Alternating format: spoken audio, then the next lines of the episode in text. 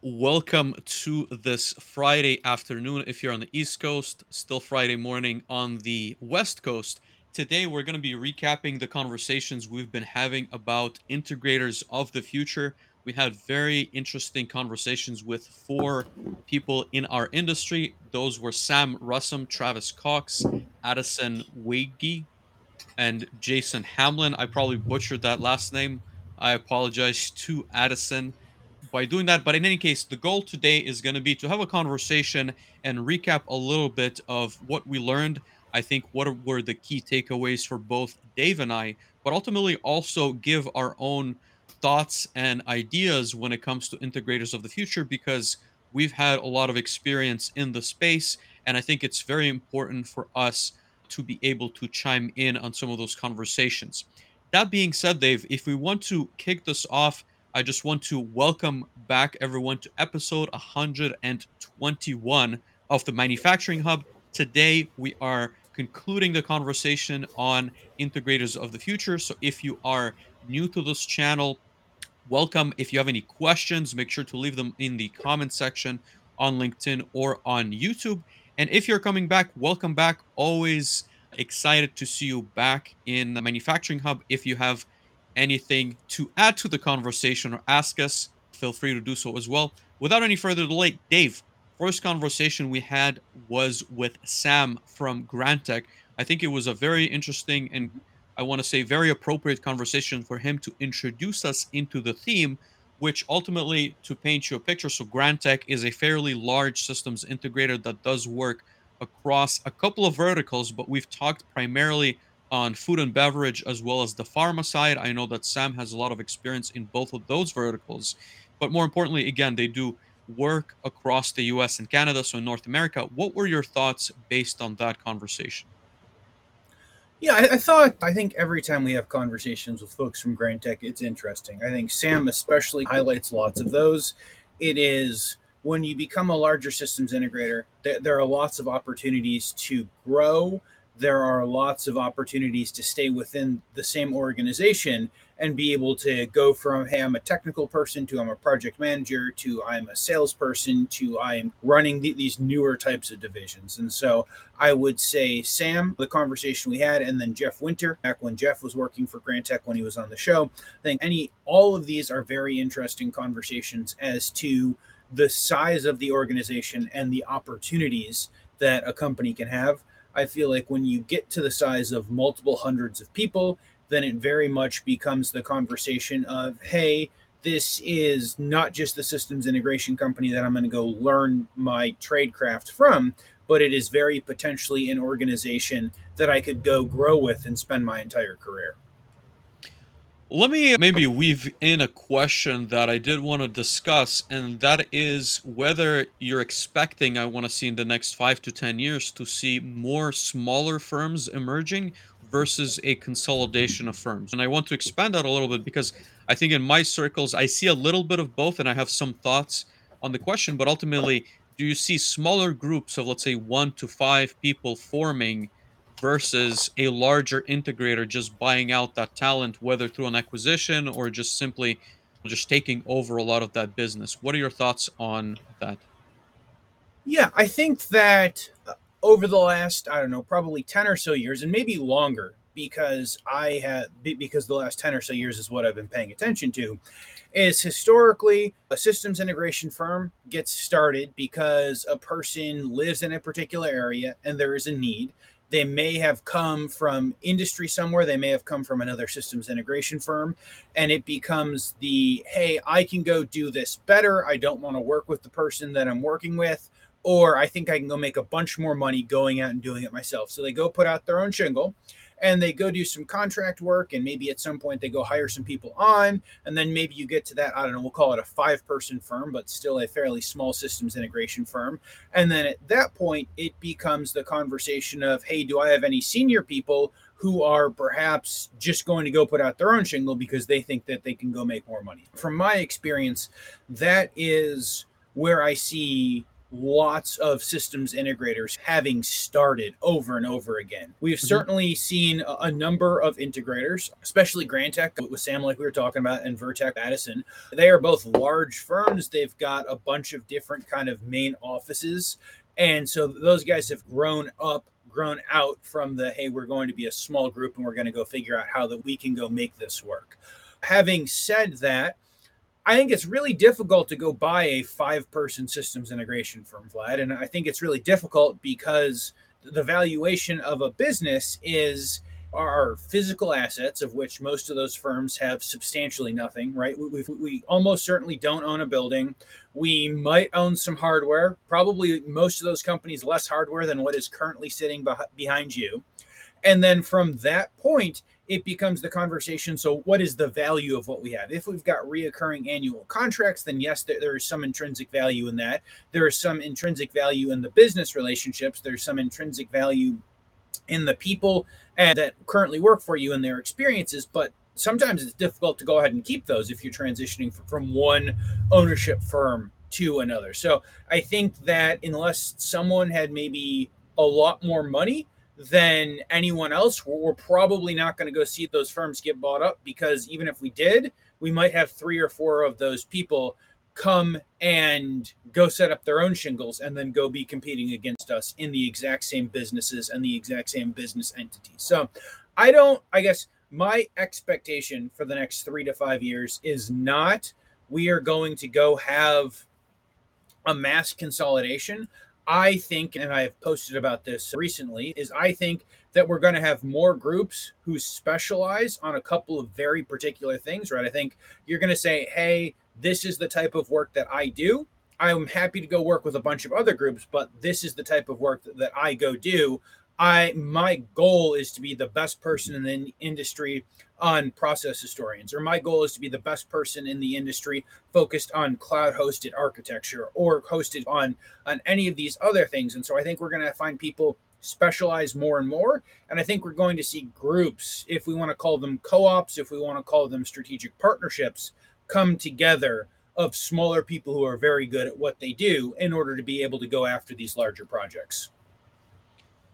Yeah, and I guess look, I agree with most of the points. I guess I'm also interested in seeing how the smaller integrators are able to I want to say like when you're a 1 to 5 person systems integrator, typically you have very good technical expertise, right? You're not going to I want to say hang your own shingle unless you do realize you have the expertise that is in demand. But I think the not the misconception, but I want to say the difficult challenge there is finding those clients. And I think unless you have a really good customer base that you can tap into immediately upon, let's say, leaving the previous workplace, it becomes a challenge. And I would say sometimes an underestimation of the process of continuing to find that work.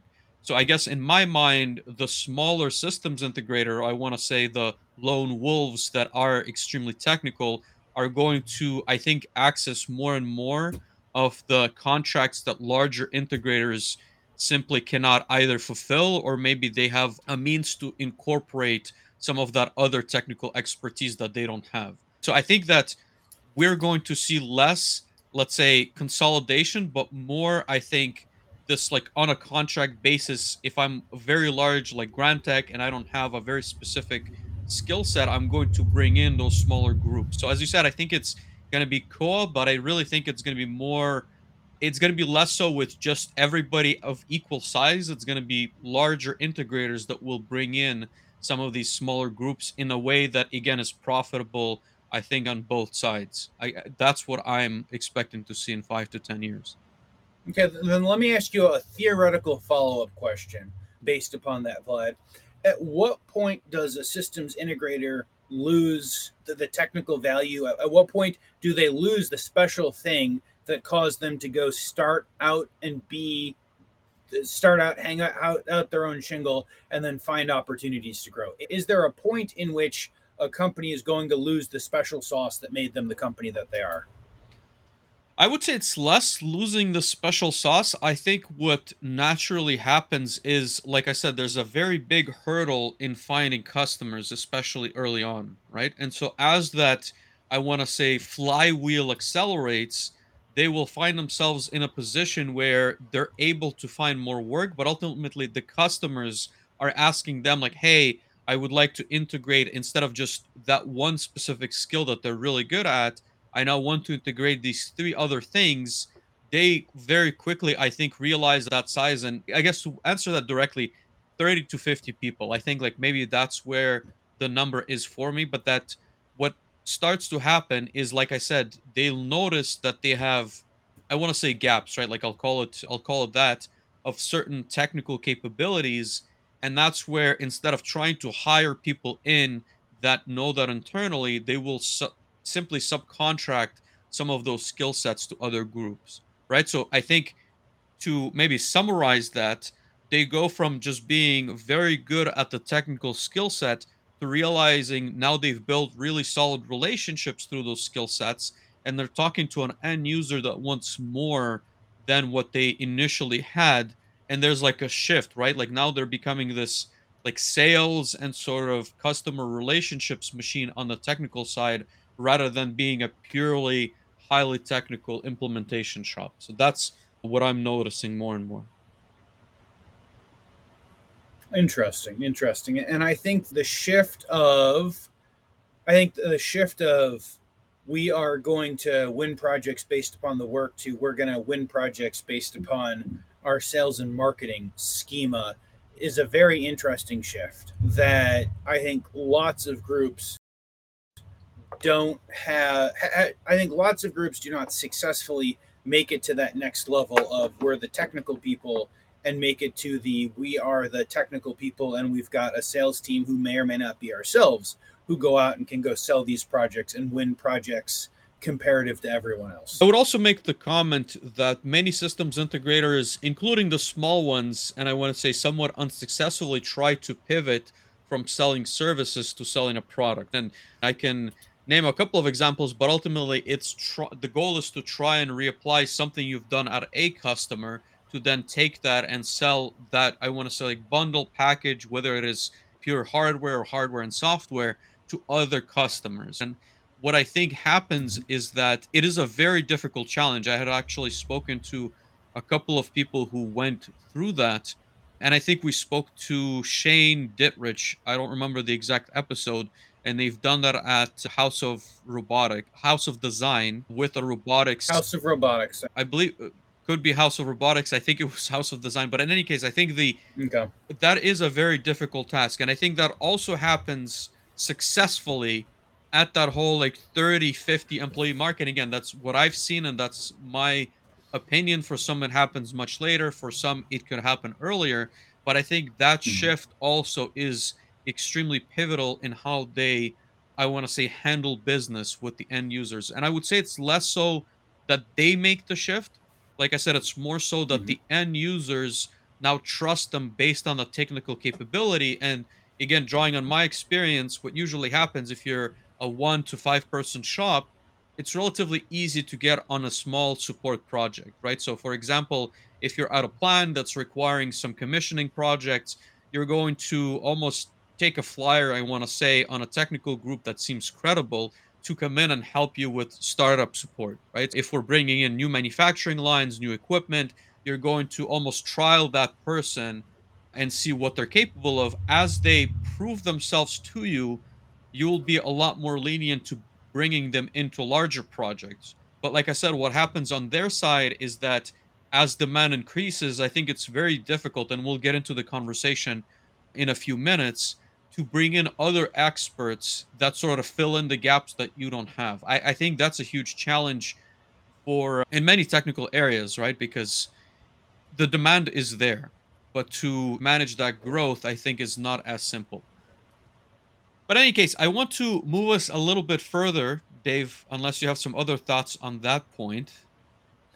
I think Travis, our next guest, had had some good comments on the product versus service. But before we get there, Jay Jay Boychuk in the comments has got a, an interesting comment that I don't think that we necessarily de- defined or described through any of our guests. He wants to know how do we define an integrator to start with? CSIA just called this out and found many types IT specific, machine builders, traditional controls, programming, integrators, etc. And because I read the question, I will go take the first first whack at this, Jay.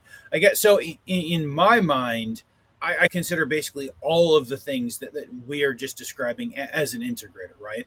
I typically pull out machine builders. I'm not saying that they're not a subtype of integrator, but I think that if you're building a bunch of the physical product, like the machines or the lines, you are more of a builder or an OEM as opposed to an integrator whose job is to go in my mind, take a disparate group of services and solutions and either go build a new technology stack encompassing them or maybe not encompassing them.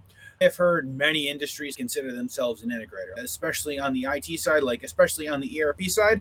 There are lots of quote unquote like ERP integrators who do a lot of similar work, going and customizing code and solutions and things like that to go specifically fit the end user and maybe on the other side going and modifying what the end user is doing so it comes closer to industry best practices and you don't have to spend the money on modifying the code as as it has currently been built and as it generally works for hundreds or thousands of other organizations. So i would in, in my mind say kind of anyone that takes more than one product so two or more products and goes and melds them with existing machinery goes and melds them with existing items at a facility is that is generally how I would describe an integrator. Uh, Vlad, do you have thoughts on this?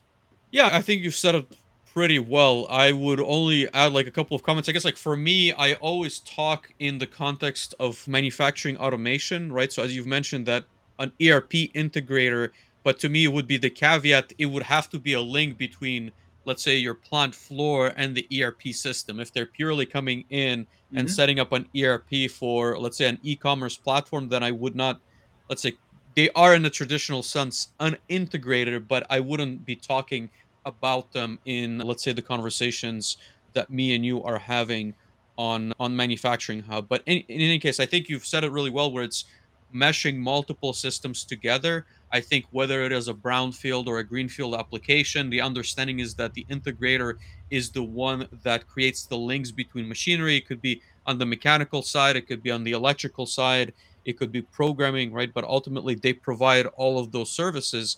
And I think you've also mentioned really well machine builders. I think that a machine builder could be an integrator if they also come into the factory to install and program the links between that machine and the rest of the line. But if they purely creating a machine that then they hand off to whomever, they're not necessarily an integrator in in the way that we are discussing it on the show.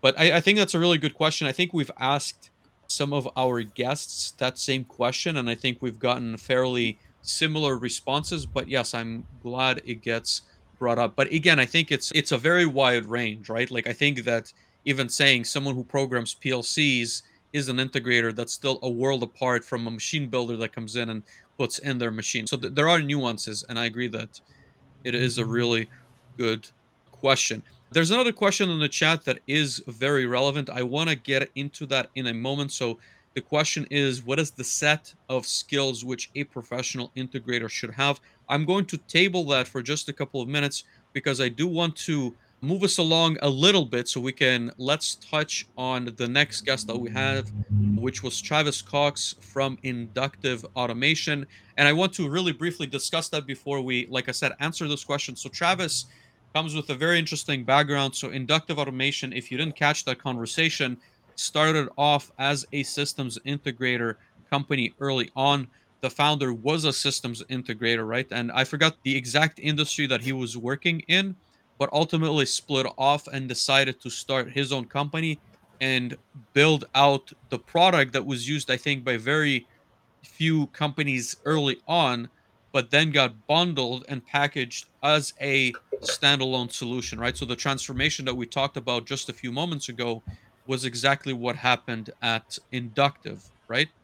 And so I think mm-hmm. that the perspective from Travis was slightly different than from a traditional systems integrator in the sense that now they partner with systems integrator that allow or that are provided with the tools that they create and ultimately integrate their product into the end user's environment. And I think that I want to say distinction is important, but ultimately, like that perspective is extremely important because I think the integrators of the future will work a lot closer with OEMs, with software developers, and sort of other parties than they are today. And again, I'm not going to mention many platforms, but I would say that they can certainly take a page in Inductive Automation's book and how they've set up those partnerships.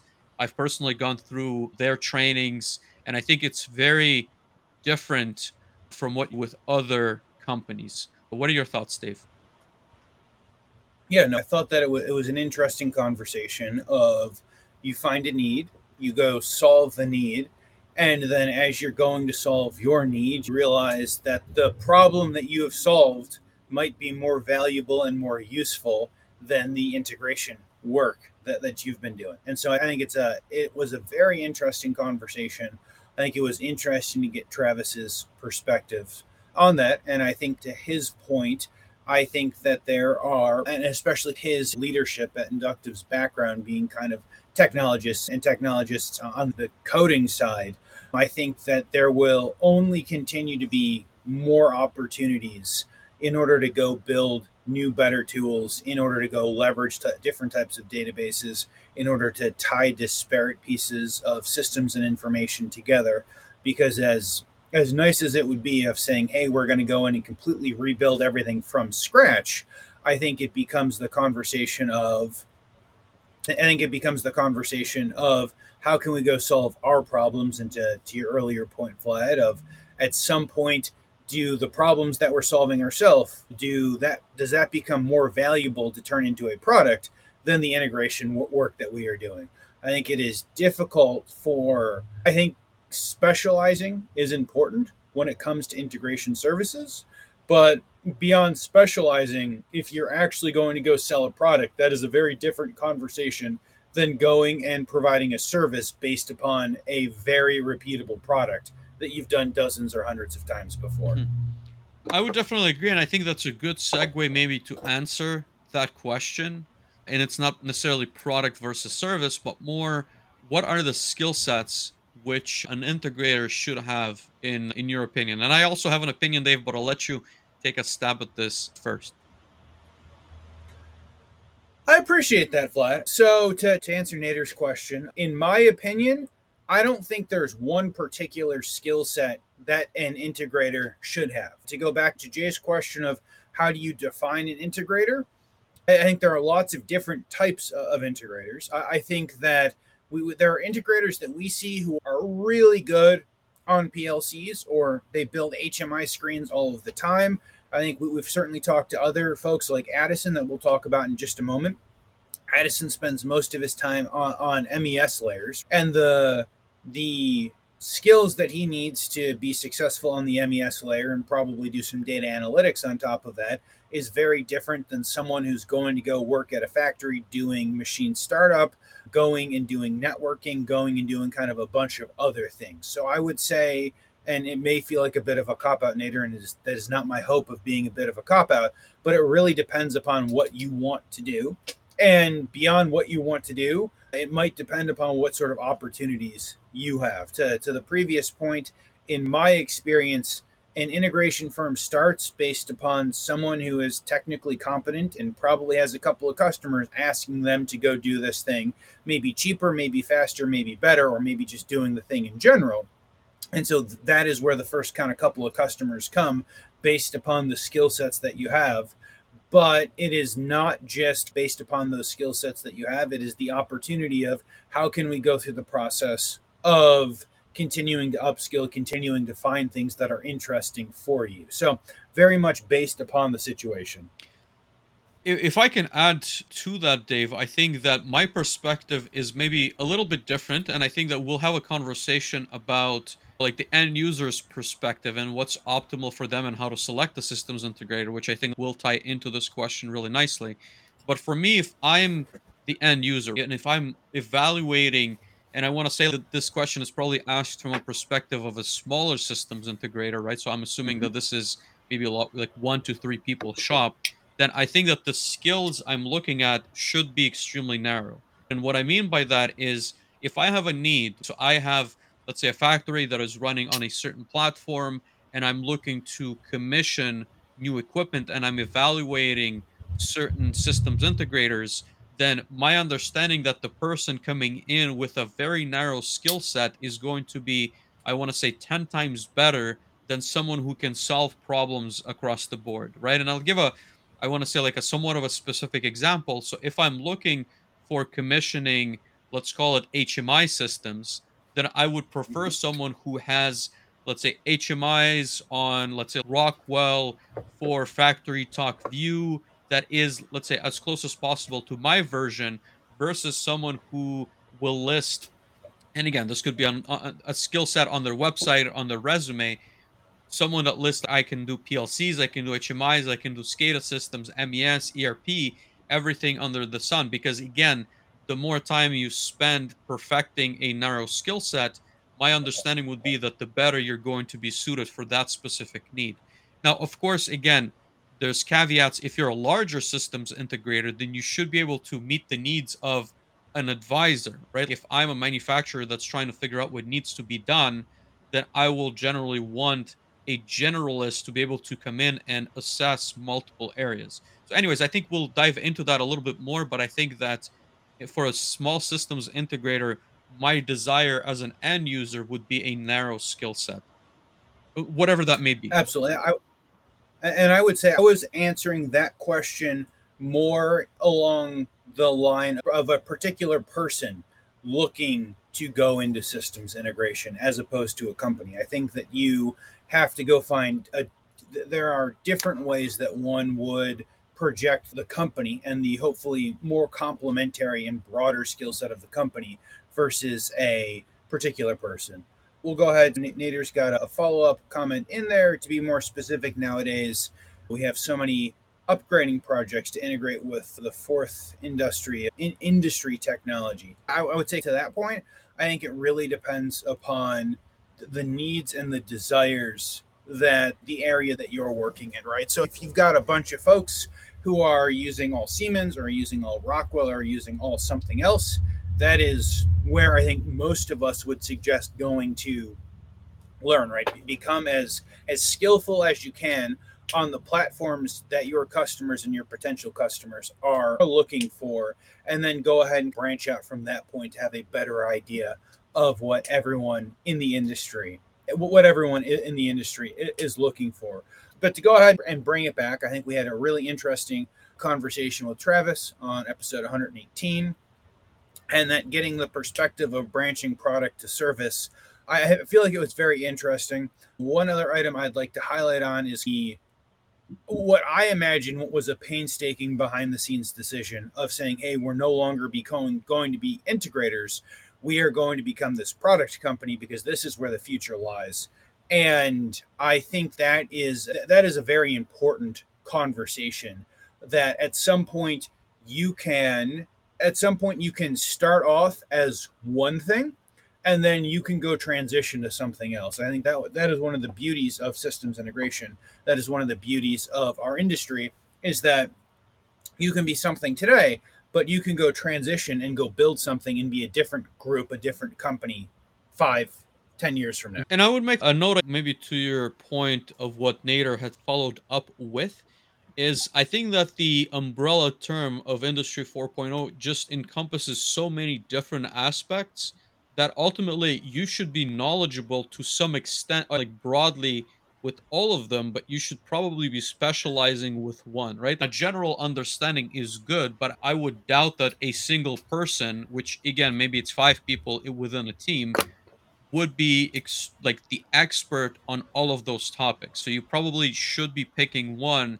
and positioning yourself as the expert in that specific domain versus trying to i want to say encompass all of those skill sets. And which ones specifically his original question i think any of them work right? I think there's demand in data there's demand in networks there's demand in plcs hmis robotics. So i don't think it's as critical on and again like obviously i'm speaking in generalities. Maybe in certain industries one is more in demand than another but I would say that it's not as critical as which one you pick versus the fact that you specialize in one and have a general broad understanding of others instead of trying to master all of that and as as greg pointed out becoming a jack of all trades but master of none. And again that's my thought on it. Greg says master of one. Master of one. Oh, okay okay okay. Yes.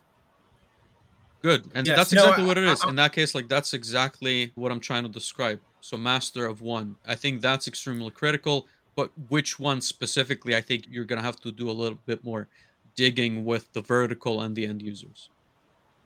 Absolutely. I would say if i may i think that from my perspective the top two skills that someone could bring to systems integration or, or most of these industrial conversations are one helping to understand what the client actually means. I feel like most conversations that, that I go through, we might say industry 4.0, we might say digital transformation, we might use something else, but they almost exclusively mean different things to different groups. So going and be able to actually get to that root of what does this actually mean is exceptionally important. And beyond that, I would say the biggest skill that I would look for from someone on the systems integration side is the ability to go troubleshoot problems and, follow some sort of logical path in order to go figure out what the problem is and then hopefully get to that root cause of the problem and actually solve it as opposed to to band-aiding what that problem becomes. I think both of those skills are severely underrepresented in, in our industry in general and and as a whole. Yeah, perfect. So I'd like to take that opportunity to transition into the Addison conversation. So we alluded to it earlier. Addison came on. Addison works for Vertech, which is another large systems integration firm. Yeah, they are another fairly large systems integration firm, and he focuses mostly on the MES layer. And that is something that Vlad and I have both spent some time working uh, and, I thought that this was an interesting conversation because before that we were talking about different verticals with Sam being the food and beverage and the life science, with Travis of the products versus services. What were you? What was? What is your take, Vlad, on specializing something like an MES style layer as opposed to specializing in a vertical? Yeah, so I really liked the conversation we had with Addison for a number of reasons, right? So he actually had a time where he spent I guess he spent integrating PLC and HMI systems. So I think that he has a deeper understanding of what that looks like than someone who just purely comes in at SCADA MES. So I think that he certainly appreciates that layer a lot more than, like I said, than someone with a very traditional like software background that comes into it. But I guess my perspective is, again, there's demand for all of them. I certainly see a growing demand for data acquisition and I, I want to say like leveraging the instrumentation that you already have or are trying to augment in order to drive business decisions. So I certainly understand why he chose SCADA and MES because I think those systems are becoming more critical. I would also say that I again in my opinion there is more I want to say different complexity, but there is an increased complexity in how those systems are deployed because I think they not only deal with the data that you need to understand at the plant floor, but they also need to deal with IT systems, right? Once you start breaching that gap, it becomes increasingly more complex and the conversations start to become not necessarily more political, but just different than if you're, let's say, a pure PLC and HMI programmer, but also because they are now starting to deal with that either cloud or server layer. So I think there's quite a bit more, or I guess again, different but more knowledge, at least in my mind, involved in getting there. So the differentiation is better, right? So I guess what I'm trying to say by that is someone who knows SCADA and MES extremely well, I think there's tons of opportunities right now in our industry. And I think that those opportunities are going to continue to grow.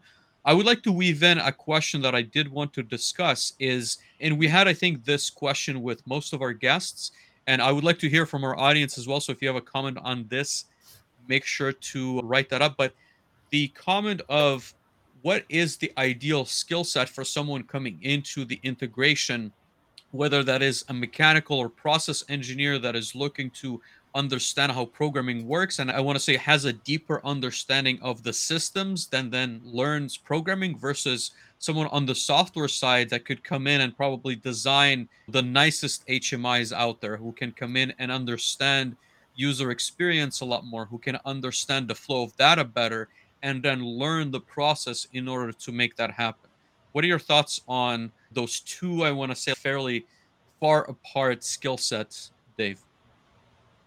So I guess the question becomes, Vlad, are we answering this question from the perspective of a potential employer, or are we answering this question from the perspective of if we were to go start over and do it all again, which path would we go take? I would say a potential systems integration employer. So I'm let me give you a better scenario. I don't know. I'm a systems integrator of let's say 50 people. We have people yep. across the stack, right? So we're able to come in and retrofit systems. We're able to program controls. We're able to integrate new machinery. We also have some SCADA and MES capability, potentially ERP. We're trying to find people that would take, I want to say, like the least amount of time to bring up to speed, but also that can complement our skill sets the most. Who would you go after in that scenario?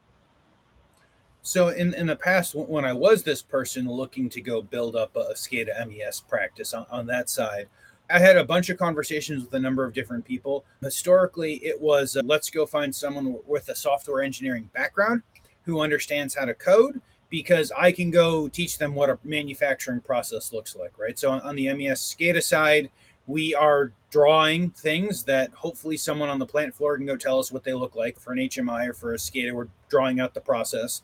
Once we've drawn out the process, we just have to go map some tags. We've got to go map some other items in order to go visualize the data and go build the process flow. And so on that side, I think it is fairly easy to go get someone with a software engineering background up and running if our goal is we just want to go pump out more and more screens and then we want to go contextualize the data and put some information and we want to go put some information on there.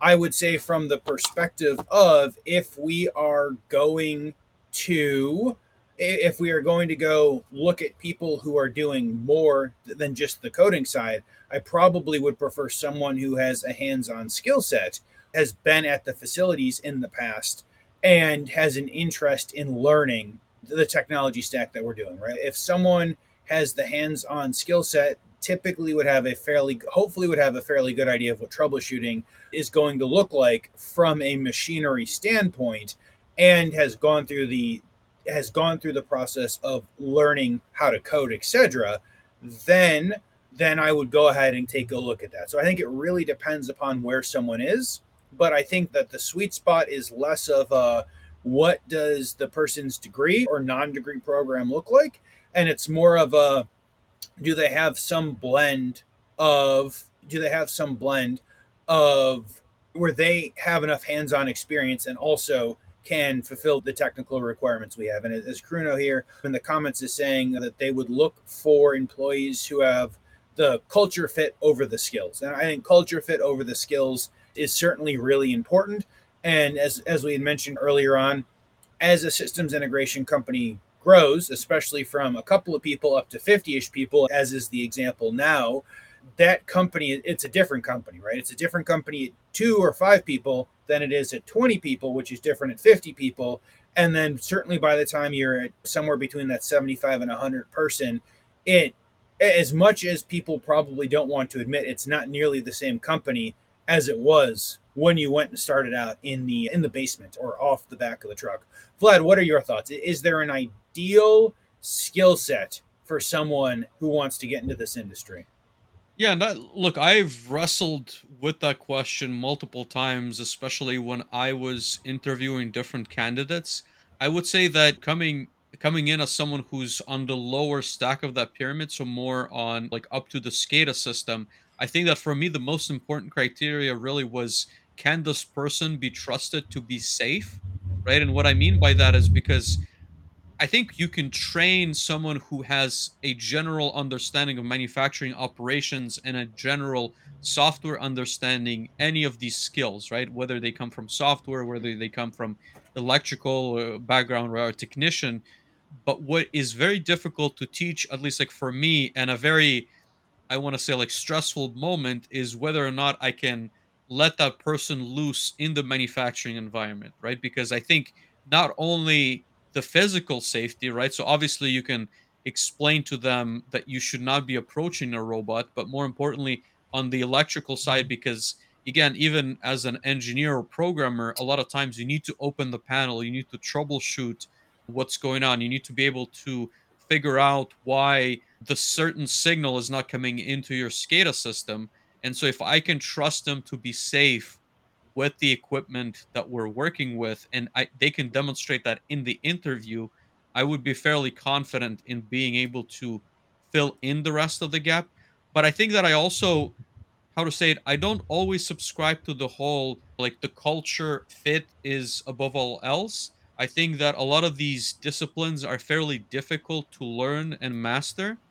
So I think you also need to recognize the learning curve of someone who has, let's say, never been on the manufacturing floor. They might be the greatest person from a personality standpoint, but it still takes quite a bit of effort to understand what's going on. And I think a typical learning curve that I've seen is at least a year, right? So it's six months to a year mm-hmm. for you to start contributing in a meaningful way to an organization. And I believe there's been studies on that. I think in software, it's a little bit less than that. I think it's three months to six months. But I guess what I'm trying to say is if you have the right skill set, that learning curve will be a lot less. So you should be considering yeah. skills. I think that if someone doesn't have ex- industry experience, I, I, think a year would be on the short side. Many times I've seen a couple of years to go actually understand what, what's happening and be able to contribute and potentially run their own projects without someone holding their hands. I think it really depends upon industry. And I would say on the culture fit, I think it is important not to hire people that don't fit within your culture, no matter how well th- their technical requirements are. I think there, there are some people that are just assholes, and those aren't the people that I would work with, regardless of how technically good they are, or regardless of how, yeah, or regardless of the opportunities that they could possibly bring, because it's just not fun working with those people. And so I think it's certainly important to not hire someone, especially like if you would not like to go spend, I don't know, six to 12 hours a day every day for the next couple of years together. So I would say not going to work with people whom you are not a good fit. I think it's important on both sides of the aisle, right? Don't hire someone who's not a good culture fit and there have certainly been multiple times where I'm like, man, I really should not have gone to take this job. I shouldn't have gone to go take this contract because it's going to be a bit of a grind. Mm-hmm. But I'd like to transition away from the, those individual skills. And I want to also ask a question that we voiced it upon Addison, right? So we're talking about technology adaptation, but also technology innovation. And when we look in the forward, that might be machine learning, that might be artificial intelligence. For some people, that might be cloud and a bunch of other things. Whose responsibility is it to go drive that forward, Vlad? Is it the end user who's, hey, this is what I want, and I've got it, I'm going to go spend, I don't know, $50 million to go try to figure out how to make this happen? Is it the OEMs developing the technology? Is it the systems integrators? Where do you think that responsibility either lies or that responsibility is going to be or that ownership is going to become into the future? I really like that question because it has certainly come up a lot in my conversations and as I've worked for very large companies that have the budget, which is one of the co- the comments I had made I think in the conversations that have the budget to investigate different technologies and how they fit into their infrastructure. But I guess to answer your question, I think that in most cases the end users are not going to have the capability to r&d a lot of this tech right? So putting aside the largest companies that are on the cutting or bleeding edge i think that they will rely on the systems integration partner that will do that research and present to them the opportunities from the technical standpoint. Now what i mean by that mm-hmm. so there's three players right? So there's the oems who create the technology and sort of pioneer maybe different tech that incorporates certain tools. You have the integrator that works with the OEM to understand what is available. And then they make, like I said, the presentation by knowing the customer, the end user, what is relevant to them. So they're almost like a curator of information between those two end parties. And I think that, like I said, they become the technical expert while the end user becomes the business case expert. So, what happens in a typical dynamic is if the integrator presents new technology that they can now leverage that has been created by an OEM, and again, that could be on an array of different things. It could be like electrical equipment, it could be on the safety side, it could be on the mechanical side, pneumatics, whatever that may be, robotics. They understand the tech, they understand in general what the end user may want. The end user needs to understand really well the business case. And now, with the technical, the general technical understanding of what the integrator can bring, they should be able to make the case for upper management that this investment is going to make sense. So for me, that mm-hmm. relationship is the one that I see forming the most. And I think that's what we're going to continue seeing in the future. Now, are the integrators doing the best job at positioning themselves as the confidant or I guess the advisor, that is a whole separate conversation. But I really think that they're the ones who will drive the technology conversation and adoption for the end user versus the other way around. Interesting. I guess from my perspective, I would put much more of the onus on the OEMs, right? I think that if they are going and developing these technologies, and it could be the big groups like the Siemens and the Rockwells of the world. And if they're going to go drive these, they've got to go give us reasonable use cases on how to go deploy them into the factory and probably go deploy some of them so that we can go see how it works. And then I think that once we have these use cases, it will be a collaboration be- between the three groups. But I think on the other side, we're going to see the Fortune 5000s, maybe the Fortune 10,000 going and hopefully investing a bunch of money at the corporate level to go figure out how we can go understand what the actual value and benefits are going to look like moving forward. And I think that without investment on both sides, it's going to be really difficult for systems integrators, especially with legacy businesses, of, hey, I'm going to go hire 500 people and we're going to go bill them out at X number of dollars per hour and we're going to go have 80% utilization rate. And that's how we're all going to go ahead and make our money. Like in, that instance, there is not like room in in the budget and anything else there's not room in the budget for, for we're going to go put 20 people to go figure out how artificial intelligence works uh, let's see. So Kevin, Kevin Holbrook, Kevin, I wish I remembered the number of your episode. We're really bad at that this week. I apologize, guys. But what Kevin is saying, if the OEMs bring in the systems integrators, do they do the work for the OEM or the actual customer? I think that is a very interesting question. And honestly, I think it really depends upon who is cutting the systems integrators the checks. And I almost in this technology conversation would like to put in another person, right? I'd almost like to put in another layer of people. I think someone has to be the technologist looking out for, for the end user, right? Like, like very few systems integrators have the ability to go consult at the return on investment levels for projects that are going to go span five or 10 or 50 facilities as a pilot, right? Very few systems integrators have the ability to go have those conversations and so if we need someone to come in to go have those conversations to go say, hey, we need to go invest X number of millions of dollars, these are the use cases and this is the return on investment. It's not typically not going to be the person as part of the 10 person systems integration firm because they have very specific, very particular backgrounds when it when it comes to that. So from my perspective, I think that we're going to have another layer in there and we might call them solutions architects we might call them consultants. We might call them technological evangelists. We might call them a variety of things. But I think that as we go to look to drive this these technologies forward, there's going to be another person in that stack. Vlad, I know that I have you and I haven't necessarily had this conversation in the past, but I'd love to get your thoughts if you have immediate thoughts and feedback as to what the future of that looks like. I guess a couple of comments, right? OEM versus systems integrator. I think that in, in yep. the best case scenario, in my mind, and again, there's obviously nuances depending on how large the OEM is. I think that if mm-hmm. they don't provide a integration service, right? So if they're not able to go and boots on the floor install, if it's a machine, if it's their product, whatever that may be, it becomes extremely difficult for them to figure out what the end users actually need. So that's why I guess my answer was that the system integrator drives the requirements because they have visibility of customers, they drive the projects, they understand what is needed from the OEM and from the technology in order to solve business problems. I also think that the OEM is in some cases from what I've seen is biased towards their own product. So it becomes almost like a bubble where it's difficult for them to figure out where they stand. And like I said, obviously it depends on the size of the OEM.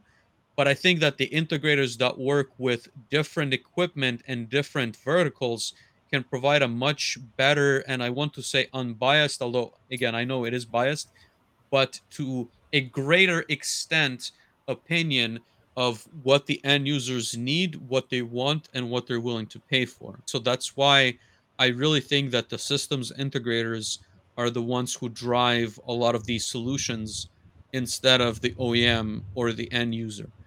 But I guess to Kevin's point, I think that an OEM, again, obviously depends how the contract is brought in but in my mind, an OEM that is reasonable and does not provide that service natively, right? So they don't have a systems integration arm that they go and they do the service.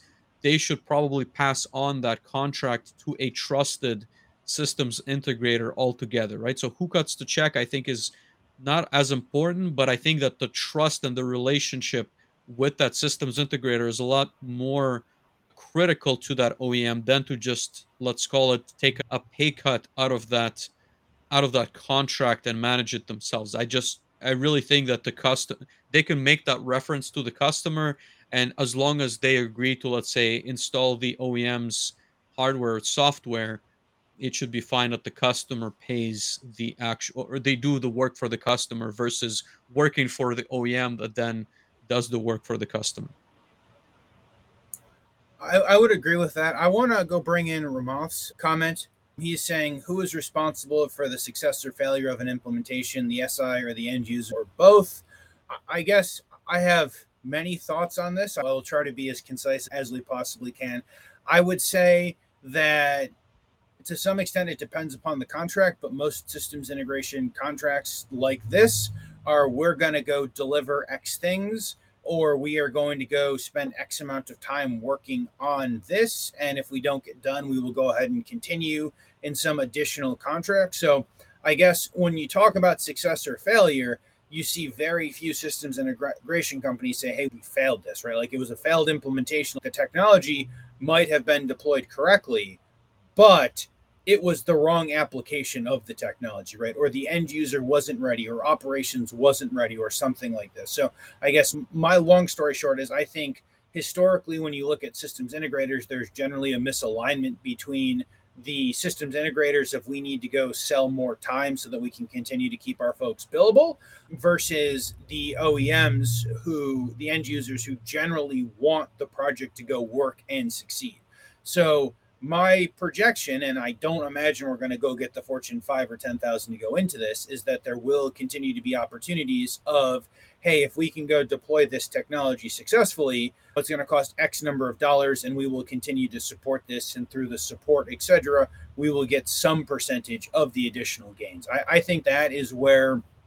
I think that is a logical conclusion of especially small to medium sized end users, the manufacturers, of we've got to go in this direction in order for all of us to be successful and remove some amount of that misalignment as it comes to that.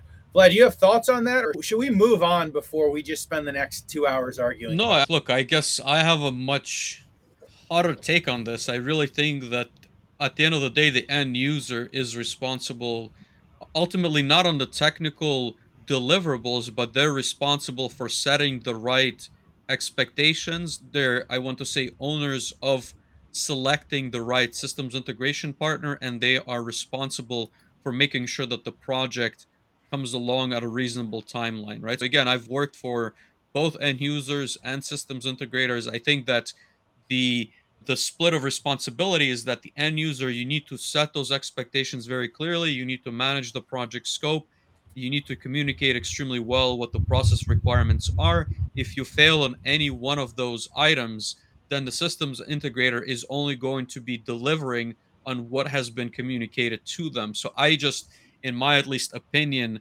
am not of the thought that the system integrator is going to fail because they have not delivered themselves. And again, like there's nuances, there's technology, maybe misalignments, but if any of those things are not set in mm-hmm. place well enough for the systems integrator, you're almost setting them up for failure. And who's responsible for that failure? Where in my experience, it's probably going to fall on the end user. Although, again, you can argue, and me and you can argue, but I think in most of those projects, it's the end user. Interesting. I will say, in my opinion, if the technology doesn't work as described, it was a failure of the entirety of the process and giving a giving the people building it on the technical side a free pass of saying you guys didn't do anything wrong is much too nice. It is the perspective of a systems integrator of we, we did what was asked. If you guys can't get it to work, that is on your side. Well, but if the technology didn't that work, that's a different why, Dave, like that's I feel like that's a different scenario because if the technology didn't work, that means you didn't vet your system or they sold you on a technology that was an R&D project versus something that is fully baked and proven somewhere else. You know what I mean? So it still falls on you as the ownership. You need to find a partner that is able to integrate something that works. And if the if it's not going to work, then you should have some risk baked into the contract, right? We understand that this is R&D and this has let's say a 10% chance or 50% chance whatever that may be to work. So of course you can bake that in. But uh, I don't know how you would blame the systems integrator because the tech didn't work out. We'll go ahead and move on from that, Vlad. All right, um, all right. Because we do have some, we do have some other topics to we do have some other topics to to cover with this. But guys, super appreciate all the questions and comments about this. As you can probably all see, Vlad and I were both very excited to do a integrators of the future theme because Vlad and I both have very strong feelings based upon our experience in systems integration. I want to move a bit off of the craziest of technologies and go conclude on the conversation that we had with Jason just a couple of days ago, which was uh, going from MES and machine learning and artificial intelligence down to the very regional, very open sharing of water, wastewater, and public works projects. So I thought it was really good. Really do hope that we didn't get Jason in too much trouble because we just continued to ask him questions of things that we wanted to know. And he continued to give us very truthful answers. So, you guys, if you have ever wondered how water, wastewater is different as an industry, then basically anything else you've ever worked in, please go ahead and skip back to episode 120 and go ahead and listen to that. What were your kind of main takeaways from our conversation with Jason? I'll be honest with you, Dave. I think that the industry sounds, I want to say, interesting in general because I'm curious about okay. different processes, but I don't think it was sold in a very positive light for someone who might be looking for an opportunity. I think that there's been a lot of certainly mentions of not being, I want to say, on the cutting edge. Yeah. There's been a lot of mentions of it's really difficult to build the relationships to maybe get into some of those plants or projects. And the yep. last one is that there's not a whole lot of budget, both on, let's say, implementing new things, but also maintaining or maybe servicing some of that equipment. So I, I think that it's interesting to understand what goes on in those businesses and in that vertical, but I'm not sure that it would be my top list item if I was, let's call it, graduating with an automation degree or background and looking for an opportunity. What were your thoughts? But I feel like you have a really shitty perspective, mostly because you missed all of the poop puns when you were talking about when you were talking about that. No. So I guess I thought it was super interesting. Jason and I had worked together in a past life, and I had spent probably many hours asking him similar questions in regards to the water wastewater industry. So it's not the industry that I spend very much time thinking about or working in for kind of many of the same items that, that Vlad had talked about. My, my thought is I want to go do and push a bunch of technologies, and typically public works don't have a ton of money in order to go through the process of kind of major technologies and upgrades. I guess from my perspective, th- there were a couple of main takeaways that I absolutely loved. One is the open sharing of information. And I feel like I asked Jason like I, we played 20 questions and where I was asking him about the open sharing of information because I think that's a major thing that all groups can go ahead and take away from what the water wastewater from what water wastewater does right if some again working with large corporate entities over the past half a dozen years many of them have been hey we're going to go through this process and we're going to sell it to corporate. And we're like yes we finally sold it to corporate and we get to go build the thing. And then it's now we get to go sell it to all 27 other facilities and it's basically an individual sales process one at a time because you have to go sell the use case. You have to go show, hey, it's working at this other plant. This is the way we're going to go do it. And many times it's almost like pulling teeth in order to get some of those conversations. I thought it was very interesting the regionality and the open sharing of water, wastewater of, hey, if something works, if someone does a good job for my facility here, I'm going to go tell the guys two counties over, and I'm going to basically go tell everyone, hey, I had a good experience with this person, or this was the good, this was the bad. I would spend the money again, or I would not spend the money again. All of those other opportunities. So I think that is a huge opportunity for, yeah, I think that's a huge opportunity kind of for everyone when we go to look at that. And I think that there is, based upon our conversation with Jason, like th- there is an opportunity, a huge opportunity for disruption. And I say there's a huge opportunity for disruption because, hey, we legacy have gone and used the same products and the same solutions. And maybe if we can find a different way to go stretch the budget, and it may be as a service, it may be something else. We can go bring in newer technology.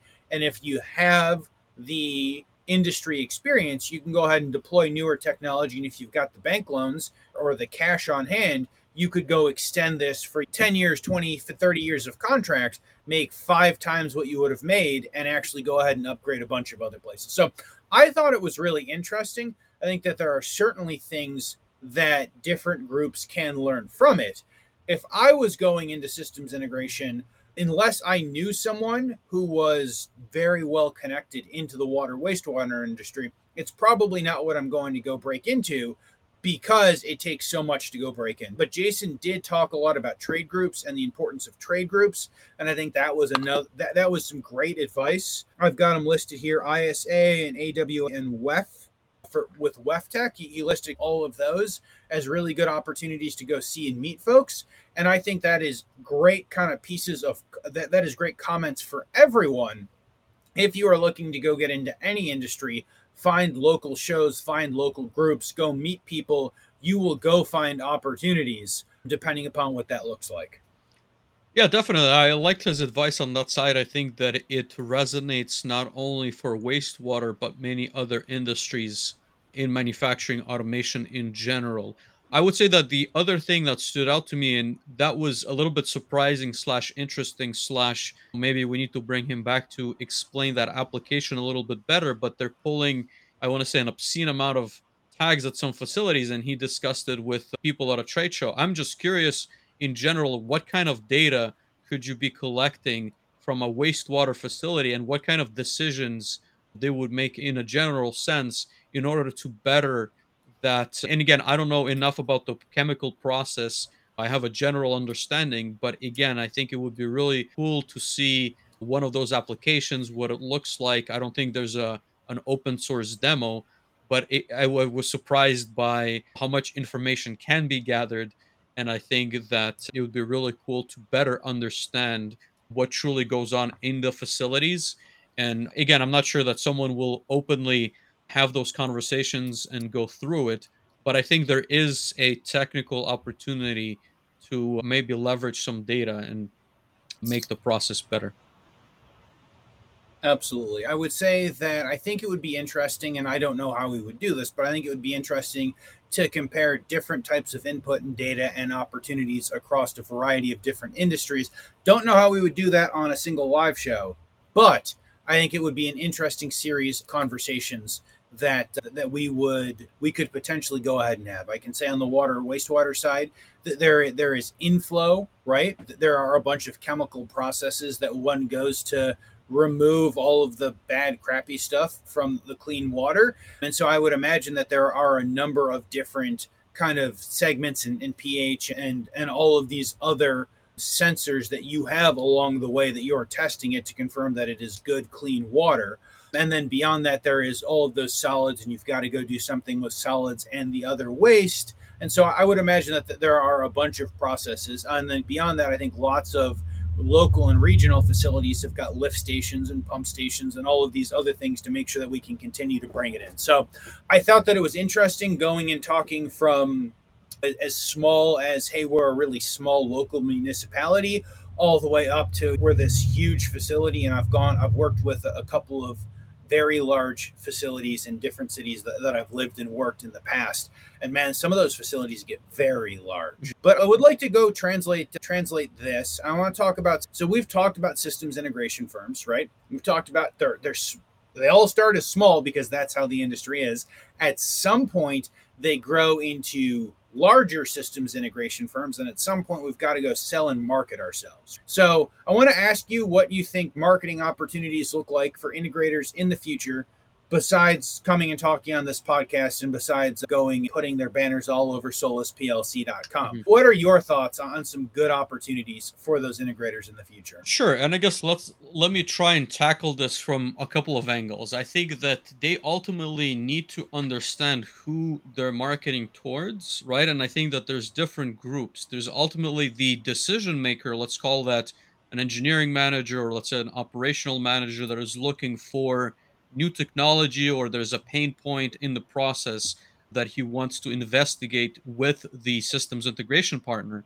And then there's also the engineers and the techs and the maintenance crew that is probably going to be left with either some portion of the design, some portion of also integrating on the plant side, but also maintaining and the long term perspective of whatever the system integrator has put in. And I think that those two channels are extremely different. And what I mean by that is on the buyer side, the metrics that are going to matter most is how does this solve a business problem and what's the ROI on that solution, right? So I think that on that side, what is a little bit more important is being able to make a business case or maybe present more of an information that is a case study approach. So you need to position your marketing efforts in a sense that you understand the industry, you understand their pain points and you understand what a potential solution looks like. And I guess to be specific, what channels does that maybe imply? Obviously, I think LinkedIn is a professional network. So if you start showcasing those case studies or bits of those case studies, I think you can get the end users interested in your SI type of work. Now, on the other side, you also have the people who are either, like I said, designing a little bit with you, are maintaining that equipment, are supporting the effort on the technical side. And I think that the marketing opportunities are very different because I think you need the engineers and the techs like buy-in in many instances of the technology in addition to the business case being good. So you're trying to sell them on that technology will work with what you currently have. It's going to be easy to learn, right? So that's why we're seeing a lot of I want to say learning curve reduction on the robotics side that anyone can take out the teaching pen and then be able to relocate that. And again, that's a whole other conversation how effective that is. But what I'm trying to say is that the marketing efforts and the sales efforts for a systems integrator on that side should be edu- educating on how easy the technology is to work with, how easy the technology is to modify, because ultimately we all know changes will happen and will be requested, whether it is at the plant or by the technical team.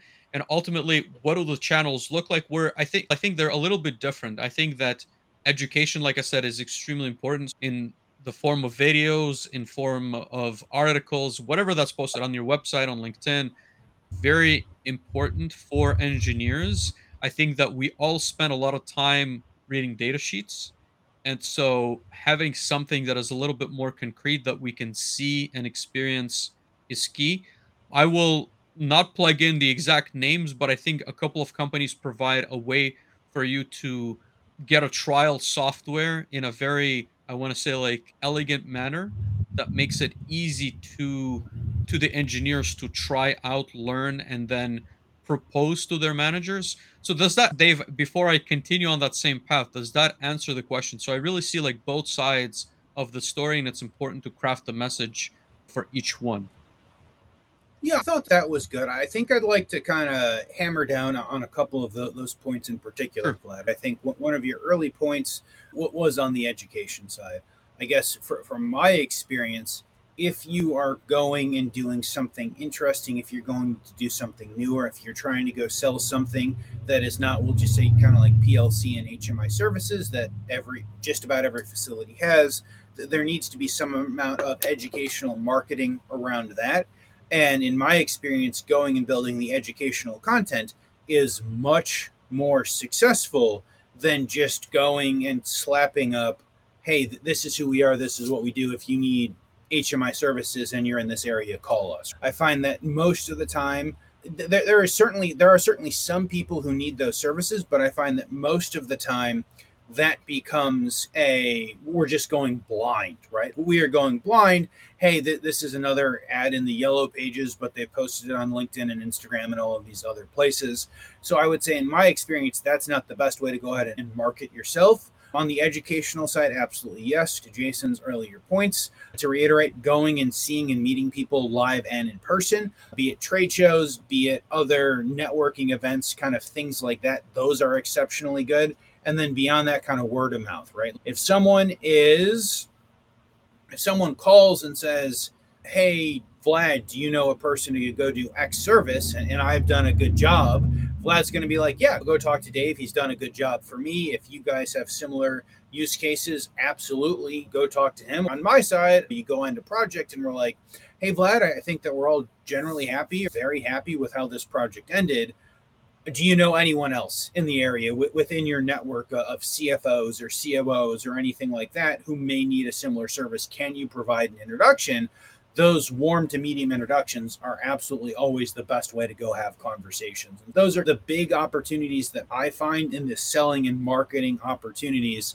I have found very few people who are very much into the high pressure, hey, if you need this, we are the people that you want to come talk to, all sort of people, but educational, going and posting case studies, going and doing things like that, absolutely important. I want to go, and I, know that we're getting close to time for a bunch of people. We've got so many good questions here in the comments. Thank you to everyone. My LinkedIn typing is broken. I literally cannot respond to any of you live, despite the fact that I've tried to for a bunch of times. But I want to talk about end user selection, or I'm sorry, yeah, end user selecting integrators. Vlad, from your perspective, because I know you've been on this as the end user a number of times, how do you go? I guess maybe how in the past have you gone about selecting integrators and given everything that you've known in the 10 ish years since you were last an end user, how would you go about selecting an end user today? Sure, and I think I've alluded to that process a little bit earlier, but ultimately, I mm-hmm. think that it's just like an interview, right? So somebody from the systems yep. integrator is going to come in and probably explain what their capabilities are, who would be working on a project. Let's say if you choose them, it's not, let's say if they're small, then it's probably going to be the person who executes the project. If they're large, it's not always going to be the same person doing the work than the one you're speaking to. So you need to ask the same questions as you would ask in an interview. What kind of other projects have you done? What have you worked on? What is your skill set? What are you comfortable doing? So just get a first understanding of the systems integrator then the first phase really for me like i said it's almost taking a flyer on seeing them on a smaller project and how they perform and just to see if the expectations are similar right? So i'll give you like one example as i've once again described a little bit but during a commissioning project a lot of times you need multiple parties. So the oem is either going to do some kind of a vat fat with you. They're probably going to send a couple of people to integrate that machinery and you're going to have either like a local systems integrator or somebody helping out with those efforts whether internal or external. I think like for me the first phase is usually like i said testing out or trialing the systems integrator and just seeing how they work what the feedback is. Again if i'm in an engineering management position then i'm probably not going to be hands on with the representative or the engineer from the si so I would probably get the feedback from my team of what it looked like. Are they happy with the level of service that has been provided? I would probably also throw in some curveballs. And what I mean by that is, let's say if there's a, an increased need in figuring something out over the weekend. What is the response? Can they staff that? If I'm looking to run projects in manufacturing 24 7 if i'm looking for support is that a an immediate yes from their side or is it a very hesitant hey we can only accommodate that if you provide a contract for three months from now? So i'm just trying to understand maybe what their commitment lies in terms of working with me.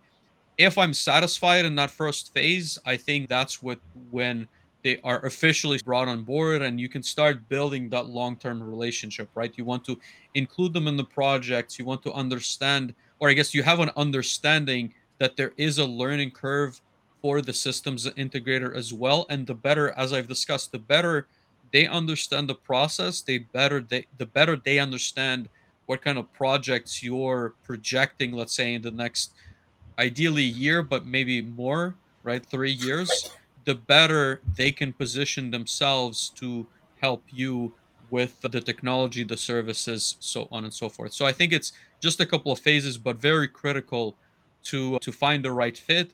And as I always mention to even my customers when I've talked to them afterwards, it's difficult to get that fit without doing a smaller project before diving into something that has a lot more consequences. I would agree with that. Trialing out on something that maybe isn't insignificant, yep. but is inexpensive is always a good way to go start to build those relationships. And I would say much of my success of going and working with new clients and going and building those relationships is knowing people that that know them, knowing people that, that do work within those organizations. It is really hard to go knock on the door of a manufacturing company and say, Hey, my name is Vlad do you guys need help? Like, I do X, Y, and Z things. Can I help you? Do you have PLC problems? So, first, the guard is just going to look at you like you're absolutely insane. And you're probably not going to get much further than that. But, but beyond that, is it's really difficult unless they have that. If someone has the immediate need of the service that you're offering, then it may be a yes. But the vast majority of the time is you need to go find a way to to get an introduction to those people so that you can go have that conversation right? People want to know your background they want to know your skill set but like most of them want to know how do you know us? Like how do we know you? Who do we know that i can go call to make sure that you're more than just a living breathing human being that you can go deliver the things that you want to do? And in my experience you either get to the end of that first opportunity and then there are a ton more opportunities or you get to the end of that first opportunity you're like, hey guys, this was fun. Good luck with whomever else you're going to go find to bring on the next opportunity because maybe there wasn't the best alignment. Maybe it wasn't nearly as fun as as possible. Yeah, I definitely agree. I would like to, I guess, wrap us up because it has been an hour and 20 minutes. I think that there's certainly many other things that all of us would like to get done before the weekend. Dave, that being said, I do want to thank the sponsor for this month, and that is Opto 22. You can see two of their PLCs right here in the middle of your screen to my left, which is the groov EPIC and the Rio. I was going to make the comment on the marketing side. I think that there's almost like a missed opportunity, and we've discussed this in an unrelated conversation, but I think there's really cool tech in many of these devices that I think the OEMs don't do enough justice that is extremely interesting to engineers right? And so I think that just being transparent would be, I guess that's my desire. I think that the OEMs have an opportunity to showcase a lot of their technology to engineers that would make them not only appreciate the tech but also be more aware of what is possible with many of those tools and again that includes i think manufacturers of different brands not just opto but i just wanted to get that point out because I think marketing is a good question, and we had that re-come up from Bruno in the chat. And of course, I understand that it's difficult to find the proper KPIs and investments in educational videos. But in any case, Dave, any thoughts, any ideas on the integrators of the future? I think that the only certainty that we have for integration for five to 10 years from now is it will not be the same today, but it will be exciting. And you guys continue to follow along as we're having these conversations. I am at, just like last year we had integration conversations, I imagine integration conversations will continue into the future. A couple of housekeeping items on my side before we wrap up. Happy Canada Day to Vlad and all of the Canadian listeners. Uh, that is I suppose technically tomorrow, but uh, observed today. So thank you to all the Canadians coming and watching us live. it, it is always fun coming to your coming to your ears. Happy 4th of July to everyone in the US. As a bit of housekeeping, we are off next week, which is July 5th, but we will be back July 12th talking about the standardization of automation for a really interesting uh, next theme as we are coming up. And with that, again, I would like to go thank everyone for coming to hang out with us. We've had a ton of folks on the LinkedIn chat the entirety of the show. So thank you guys for that.